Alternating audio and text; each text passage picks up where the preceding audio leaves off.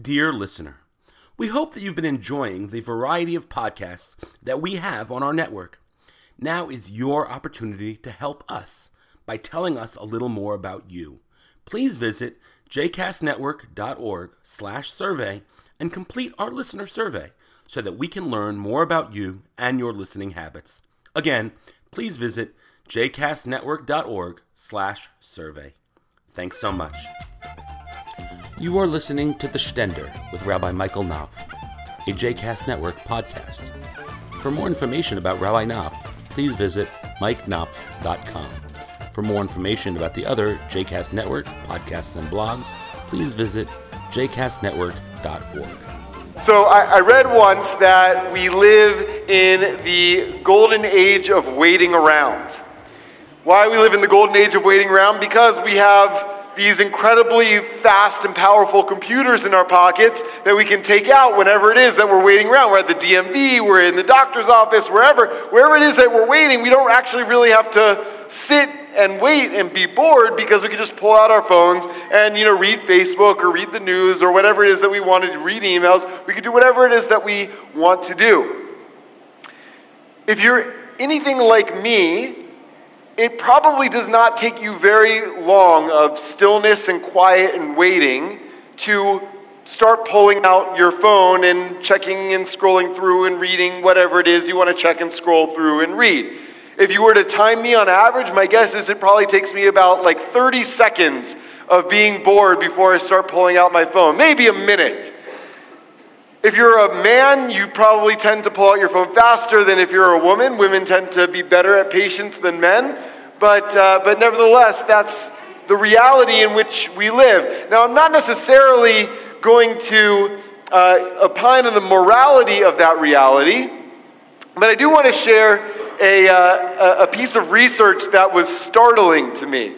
Okay, researchers at, U- at UVA conducted an experiment. They gathered a bunch of people and administered an electric shock, a small electric shock to them, and said to them, Did you like the feeling of that shock? And they said, No.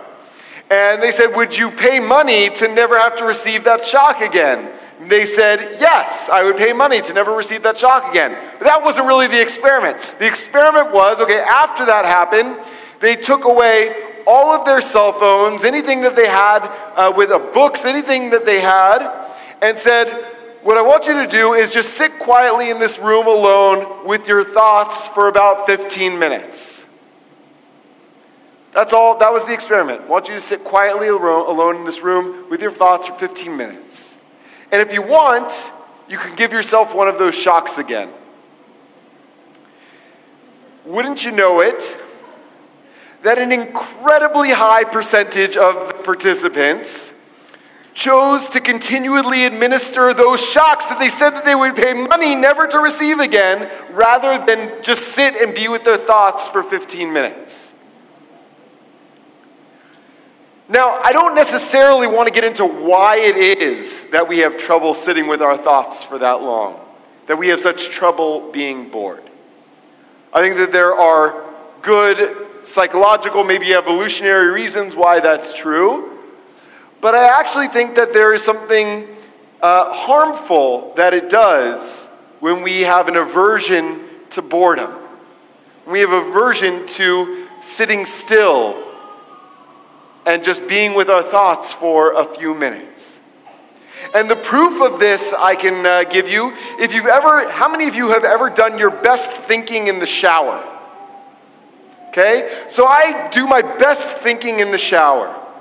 And the reason I do my best thinking in the shower is because it's an opportunity that I can have to have really no other sensory input other than the sound of the shower and me being alone with my thoughts. So I do my best thinking. The ideas just seem to magically come to me when I'm in an environment that's devoid of all sorts of sensory input. Whereas most of the rest of my life, I am constantly being bombarded with various kinds of sensory inputs from TV, from my phone, from people communicating with me, from people talking to me, from activities. Over and over again, I'm bombarded with sensory input.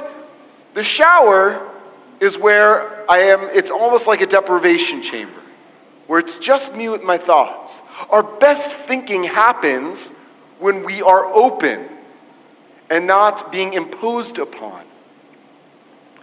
The Torah reading this week sets the Jewish people in the wilderness of Sinai. And the wilderness is an interesting place because the wilderness is also, in some ways, barren, devoid, empty.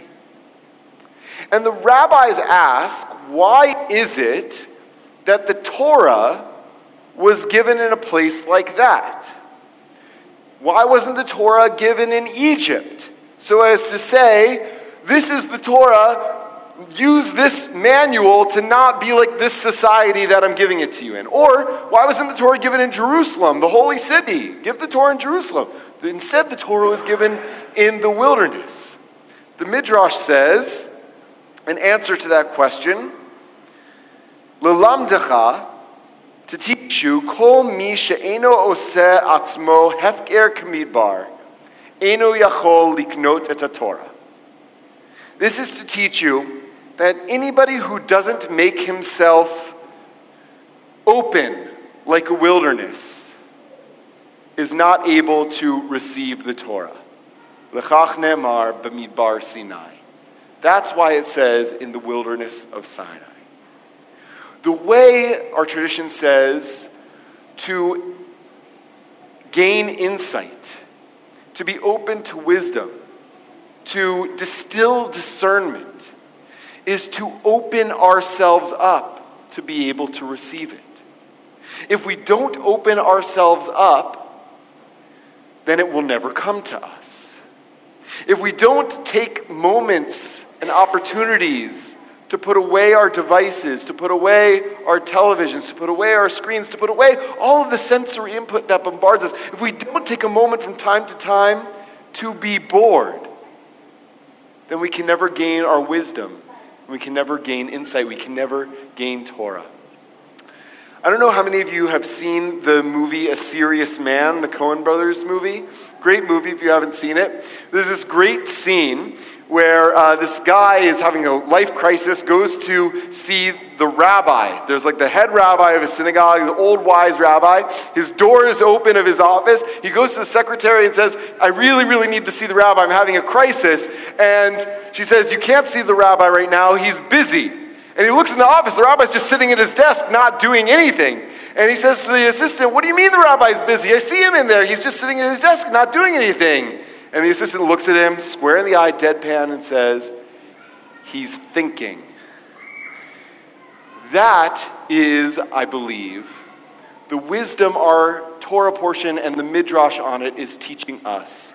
In this moment, in this era in particular, take opportunities to be bored. Take opportunities to be alone with your thoughts. Take opportunities to sit, and even to the outside world, it might look like you're doing nothing. Take opportunities to be thinking. Nobody can receive Torah unless they open themselves like the wilderness. May you, this Shabbat and in the week to come, be open like a wilderness. Shabbat Shalom.